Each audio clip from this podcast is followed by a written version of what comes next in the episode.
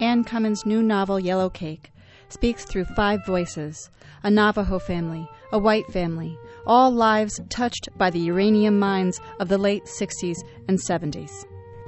On a swing shift afternoon in the uranium mill, sunlight bore hard through the smeared windows in the room where the crushers split yellow ore for the yellow cake they made. Find out where the dust settles.